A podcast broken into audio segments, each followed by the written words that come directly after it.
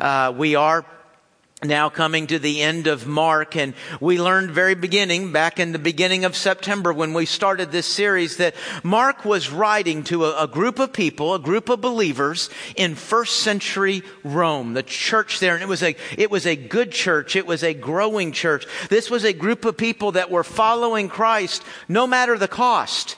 And that idea of the cost was not hypothetical for them. Uh, that they had lost jobs. They had lost family and friends. As a matter of fact, can you imagine gathering together in a worship service just like this? Man, we're singing and praising and just enjoying fellowship.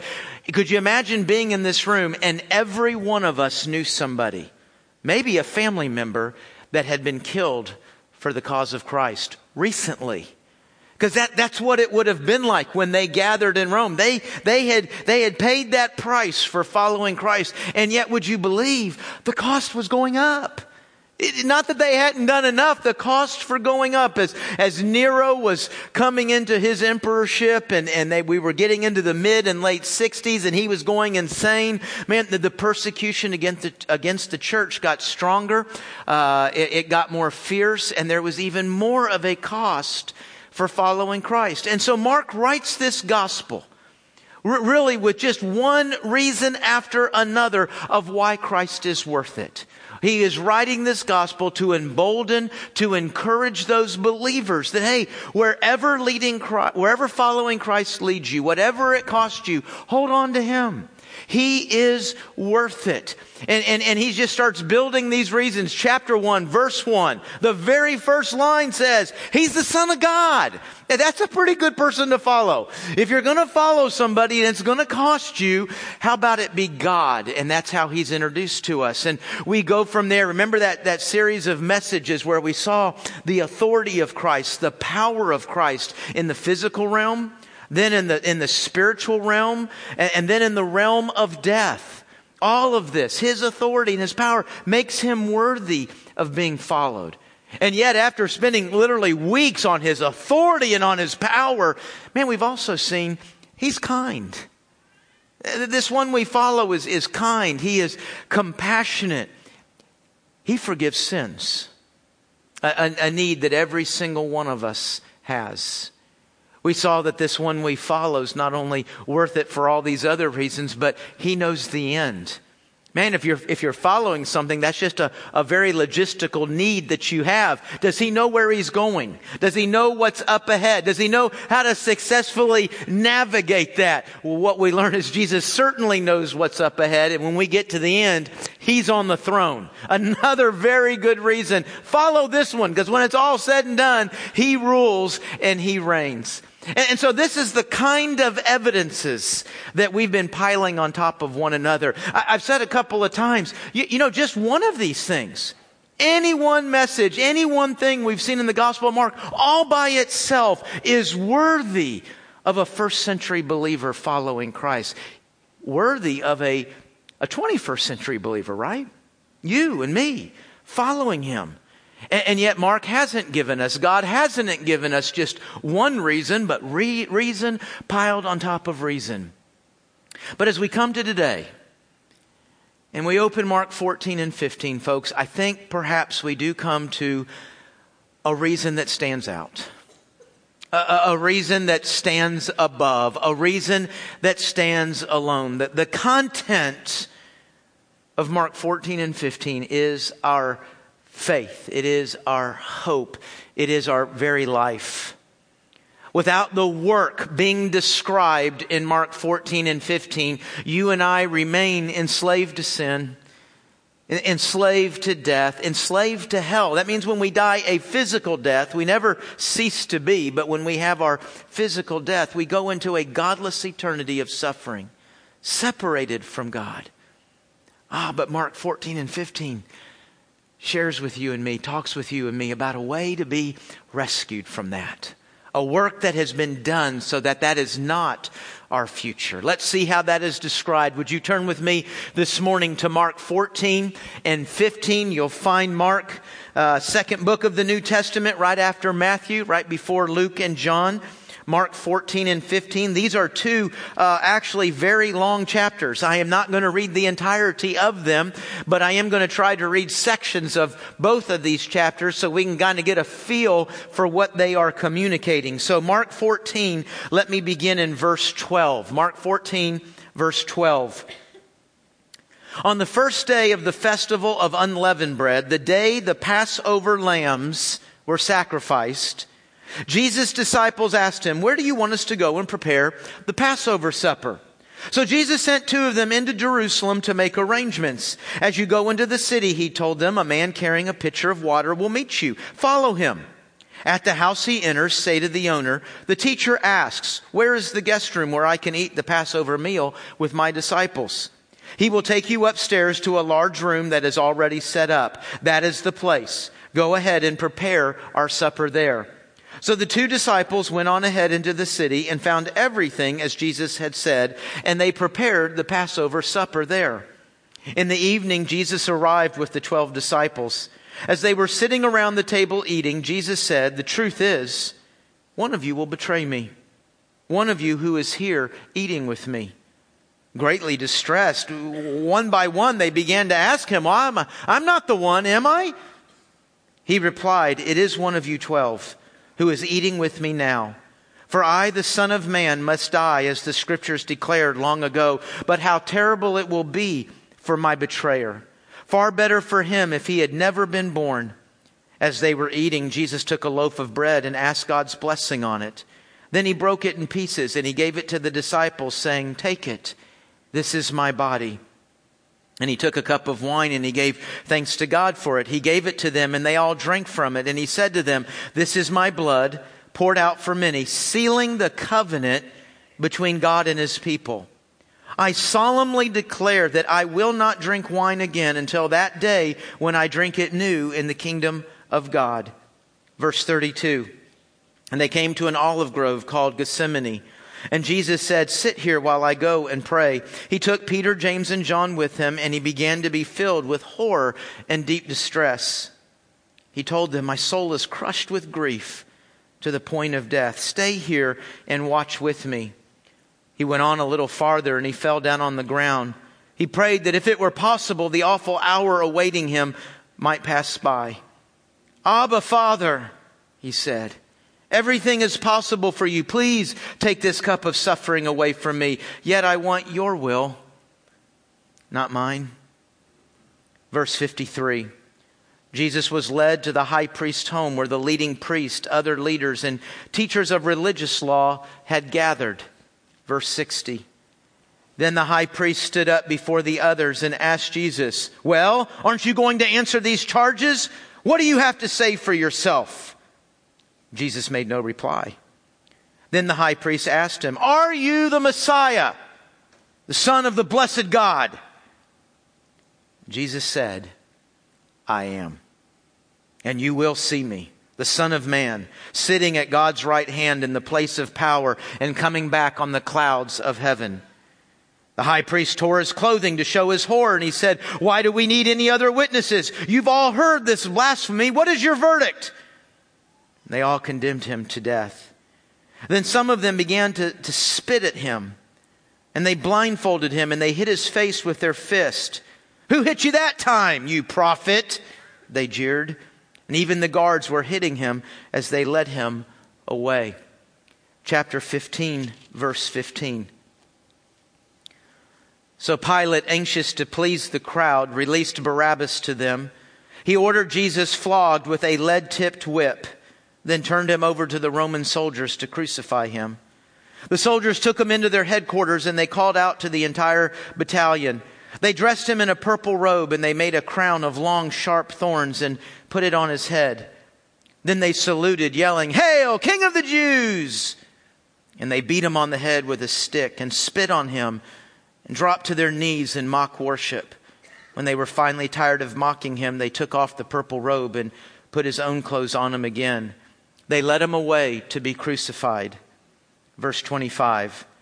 It was nine o'clock in the morning when the crucifixion took place. A signboard was fastened to the cross above Jesus' head, announcing the charge against him. It read, The King of the Jews. Two criminals were crucified with him, their crosses on either side of his. And the people passing by shouted abuse, shaking their heads in mockery. Ha ha! Look at you now! They yelled at him. Oh, you're going to destroy the temple and rebuild it in three days, can you? Well, then save yourself and come down from the cross. The leading priests and teachers of the religious law also mocked Jesus. He saved others, they scoffed, but he can't save himself. Let this Messiah, this King of Israel, come down from the cross so we can see it and believe him. Verse 33 At noon, darkness fell across the whole land until three o'clock. Then at that time, Jesus cried out with a loud voice Eloi, Eloi, Lema Sabachthani, which means, My God, my God why have you forsaken me? Verse 37 Then Jesus uttered another loud cry and breathed his last. And the curtain in the temple was torn in two from top to bottom. When the Roman officer who stood facing him saw how he had died, he exclaimed, Truly, this was the Son of God. Our story begins making it very clear that we're in the midst of Passover, Passover week, Passover day. Passover begins, we know, many of you know from way back in the Old Testament in Exodus.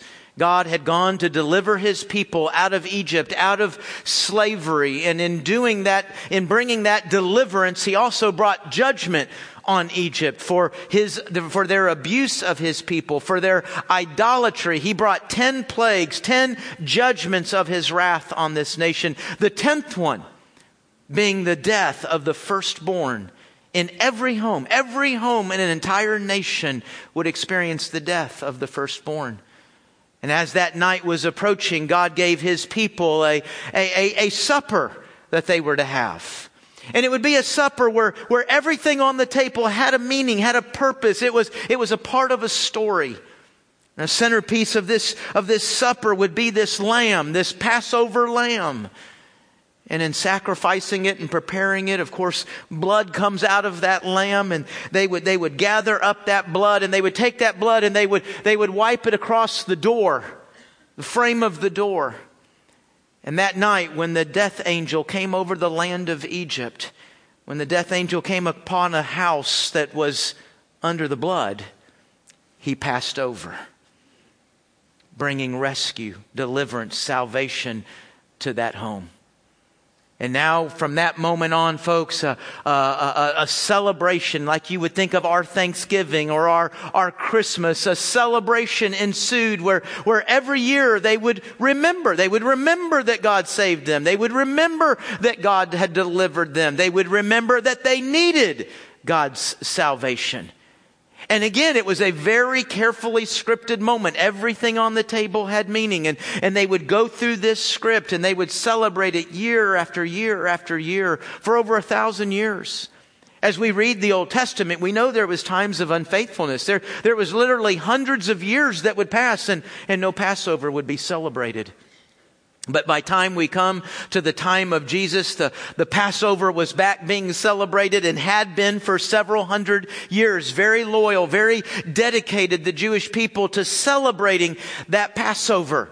And, and, again, as they went into that moment, everything had meaning, everything had purpose. Very careful script that they would be following. You know, if you think about it, folks, we have some, some national traditions I mean, believer, unbeliever alike kind of celebrate Thanksgiving, kind of celebrate Christmas the same way, don't we? We've got very similar traditions. I mean, a turkey ends up being the center of a lot of this, doesn't it? And yet, as much as we are all doing the same thing on the fourth Thursday in, in November or on December 25th, we also have each our own little traditions in our home, don't we? We monkey with it a little bit. We tweak it a little bit. And, oh, we don't, we've never done turkey. We do. And, and, there's probably a family in here. You don't do turkey on that day. You've got something else. Oh, our family, we open presents here. Oh, our family, we open it here. And we, we've got our little things we do. There's this, there's these national holidays. A lot of tradition guides all of us to doing mostly the same thing. And yet our families will do these each unique things. Now, now, what I just described couldn't be any further from the truth with Passover. You did not tweak Passover. You, you didn't add your little family moment to it, your little family way of doing that. Very carefully followed script. You could walk into any home in Israel any family that was celebrating the Passover, and you would hear the exact same thing going on. Now, I, I share that for this reason.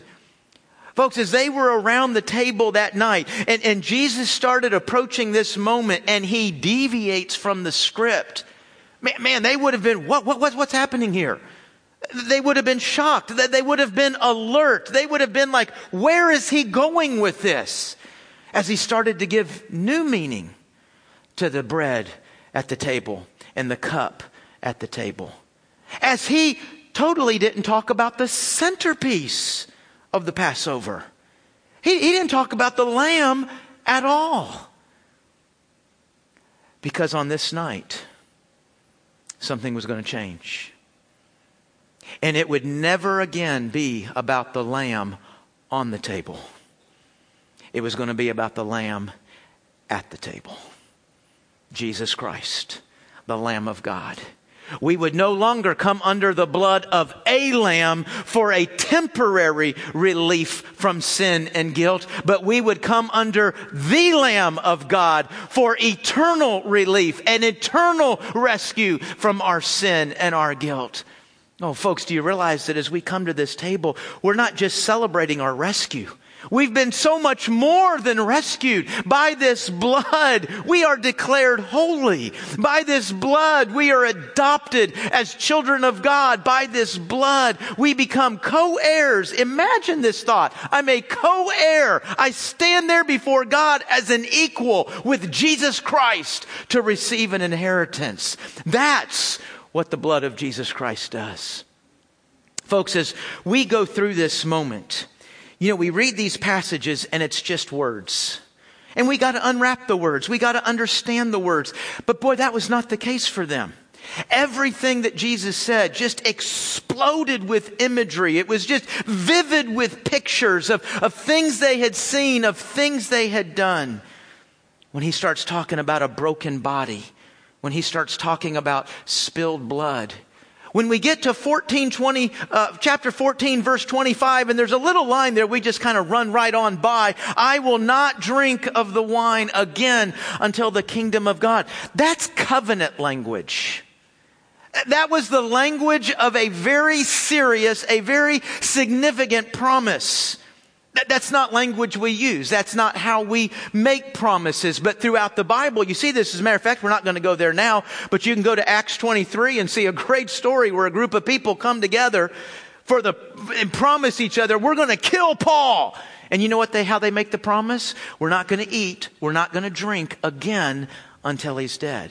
So when Jesus is saying that line, what he's introducing to them is a covenant, an oath it's hard to relate that to something in our society. About the, about the strongest binding we have is a contract. But we, but we can break contracts. Ah, it takes a lawyer, it takes some money, but we can get out of contracts. You didn't get out of a covenant. You, you couldn't get out of a covenant. We sign contracts with a pen. You can get an 89 cent pen and with that ink you've signed a contract. A covenant was struck with blood. Now, folks, here's what a covenant would look like. Now, start, remember what we've just read and what you've heard. I know many of you have been in church for years and you've gone through this little exercise of the body broken and the blood spilled, but, but that's not what they were picturing. You got to see that. So here's Jesus saying, listen, I'm going to do a work. I'm going to do something for you to rescue you. I promise you I'm going to fulfill this and, and, and, I won't drink again until it is fulfilled and you're with me in the kingdom of God. Now in that kind of covenant and that kind of promise, what anybody would do making that kind of covenant is they would kill, they would sacrifice an animal. They would, they would cut it in half, not, not this way, but this way. They would, they would cut the animal in half. They would lay it open, a piece of the animal here, a piece of the animal here. Well, as you can imagine, and it, imagine most of us have not seen something like this, but as the animal's laying open, well, the, there's lots of blood. And it's pooling to the center between these two halves. And then the one making the promise walks through the animal. And you can imagine the blood is, is splashing up on your, on their shoes. It's, it's splashing up on the hem of their garment. And, and, as you walk through, you would repeat your promise. You would repeat your, your covenant oath. You think, man, that's kind of gory, isn't it? Just a, a little over the top for making a promise, huh? But you know what? That was the point. A, a, person doing this, making this kind of covenant, when he, when he or she walk through, what they're saying is, listen, if I don't fulfill my promise, if I don't come through, then may what happened to this animal happen to me. And yet, folks, there's something very special about the language of Christ here. Because he's not making a promise that somewhere out there you'll be saved. And, and if I don't fulfill this, may I pay with my life. No, he's saying, with my life, I will fulfill this promise. The, the, the, threat of walking through the animal was not something that could happen if he didn't fulfill his promise. It was how he was going to fulfill the promise. And so, folks, the imagery that Jesus is portraying here when he says, Take this bread, it's broken, they would envision his body being broken. Half of his body laying here, half of it laying here. The cup is my blood pulling to the center. Christ is the animal broken in half. Christ is the animal that's sacrificed and bleeding. And it's God the Father walking with his feet through the blood of his own son to make a covenant with you. I cannot, for the life of me, imagine walking. Don't want to imagine. It's gross. It's sick. Walking through the blood of my own child. God did not make that walk because he loved you more than his son. He did not. God did not make that walk because he valued you more than his own son. He did not. But he walked through that blood making this covenant because this is the only body and this is the only blood that could do it, that could rescue you and me from sin and death and hell. Thank you. what do you say to Jesus if you're at the table? And he expresses this kind of love. He, he, he gives you this kind of gesture. Uh, thank you. Jump up and give him a hug, a kiss. Run out and get a gift. As Jesus got up from the table, we know how we responded. Because there's nothing different about you and me and the 12 guys around that table. There's nothing different about you and me and the guards and everybody there on the hill that day. After expressing that gesture of love, we abandoned him, betrayed him, mocked him. Do you hear how many times it said people spit on him? Over and over, they spit on the one who just expressed this kind of love for, you, for us. And then they horrifically, torturously, violently beat him and nailed him to a cross. Have you, have you ever wondered why did it have to be so torturous, so ongoing? I mean, I mean, okay, Jesus has to die for our sins. Okay, I get that, but couldn't a spear through the heart real quick? It's done and it's over? Why, why the ongoing, this long protracted torture and violent death? Because that's what you and I needed to see. Even to this day, we who count on this blood, we who believe in Him and follow Him, still struggle with justifying our sin. Still struggle with trying to make our, our sin small and insignificant. Do you want to know how small and insignificant your sin is?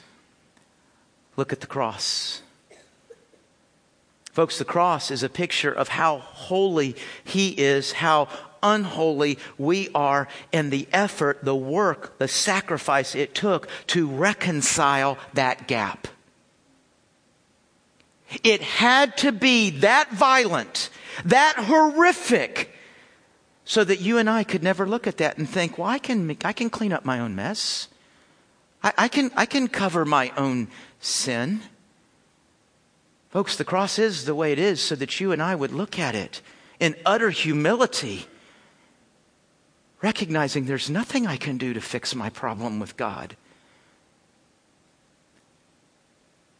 But come under the blood of the Lamb of God. We come now to our Lord's table. Somewhat like the Passover, each piece has meaning. Like the Passover, we come to this because periodically you and I need to stop our craziness, our wildness, our running around, our sin. We need to stop and we need to remember wow, a really high price was paid so that I could follow Christ. Guys, we're talking about can, can I follow Christ and pay that price so that you can follow Christ? This price was paid. We're going to have a, a little bit of time. There's some time in between the deacons handing the stuff out and when I get up and lead us through taking the elements.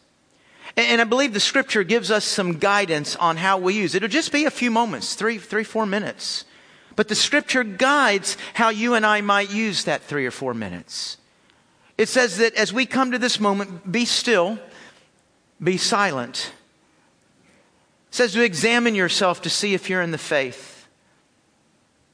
Use this time to confess sin. Are there places in my life, in your life, where we really have not done a good job of remembering? What's been done for us, of acknowledging what's been done for us. If we had remembered, if we were acknowledging, I wouldn't have said that yesterday. I wouldn't have thought like that this week. I wouldn't have acted that way. How can I rightly celebrate it and enjoy it when I'm living and acting in ways that mock it? And so it's a, a time I like to think of it when we're entering a sacred business moment. It's a sacred and a holy moment for you to do business with God and to let Him lead you in what needs to happen in this moment. Is it praise? Is it thanksgiving? Is it confession? Maybe a time that you would just kind of rededicate, refocus yourself on following Christ. Boy, that following Christ is such a, a big and sometimes nebulous term. Bring that down if you're using this time to say, God, I really want to be better at faithfully following you and living for you, think about what would that look like this week? Maybe you kind of know where you're going in an appointments, in, in job, and in, in school. You know some things that, what will it look like to follow him there? What will I say? How will I respond? Maybe you're going to run into an enemy this week. How, what, how will I respond? I guess the real challenge for us, folks, is when this is all done and we leave, that we act like we've been here. We act like we've been at this table. Let's pray. Holy Spirit, would you guide each one of us now individually into how we need to use these moments for confession, for praise, for thanksgiving, for, for rededication maybe a little bit of all that. Holy Spirit, I would have no way of knowing what needs to happen in each individual in here. That's why I pause and look to you.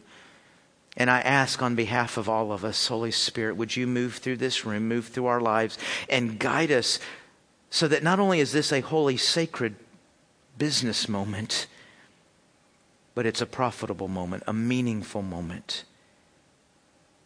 in the eyes of you. In Jesus' name we pray. Amen. scary telling somebody that you're sorry. I mean, especially like if you're really in the wrong and they really could get you for it. I mean, what are they going to do? Are they going to get mad? Are they going to use that moment to humiliate you, to teach you a lesson, to get even, to get punishment? I mean, to actually go and tell somebody, I, I was in the wrong. Scary thing. Isn't it interesting? The person we be, should be most frightened in front of, the Lord God, is the one that we do not have to fear when we go to say we're sorry. His blood took care of that. 1 John 1 9, an incredible promise, says that if we confess our sins, He is faithful and just to forgive us of our sins and listen to this, cleanse us from all unrighteousness. It, it adds the word all. Do you know why? Because you and I can't confess all of our sins. Can't, can't keep up with them all, don't, don't remember them at all. Guys, could you imagine if I confessed each one? God says, listen, if you have confessed what you know, you've sought to be honest with yourself, you've sought to be honest with me, and you've confessed what you know, I won't only forgive what you know, I'll forgive all that you don't know, all that you've forgotten, all that you were not even aware of. I will cleanse you. And, folks, he doesn't make that promise because we caught him on a good day. He doesn't make that promise because he, oh, you know, I know y'all did your best. Uh, my rules were probably too tough anyway. No, he can offer that forgiveness because it's been paid for. When Jesus said, Take, this is my body, it's broken for you.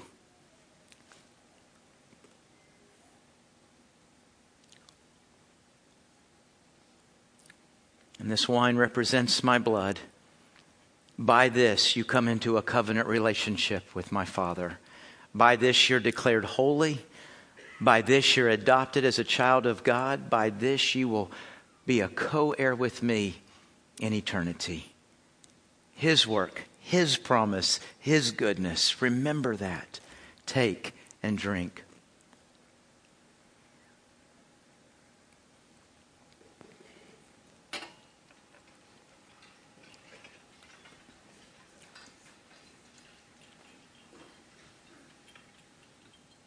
Let's pray. Father, thank you is the, the word of the week. It seems so trite in light of what we've just looked at. We have seen beauty, we have seen grace, we have seen forgiveness, we have seen violence, we've seen wrath, we've seen justice. God, I'm thankful I can I can climb under the blood of Christ, and your wrath, your justice will pass over me. I say thank you on behalf of all of those in this room who have come under the blood of Christ and entered covenant relationship with you.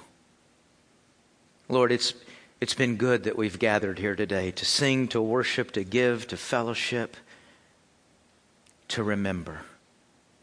God, as we leave here, Help us to live like we've been here. Help us to, to think, to act, to react, to talk like we've remembered how greatly we're loved and how greatly that was proven. In Jesus' name we pray. Amen. Amen.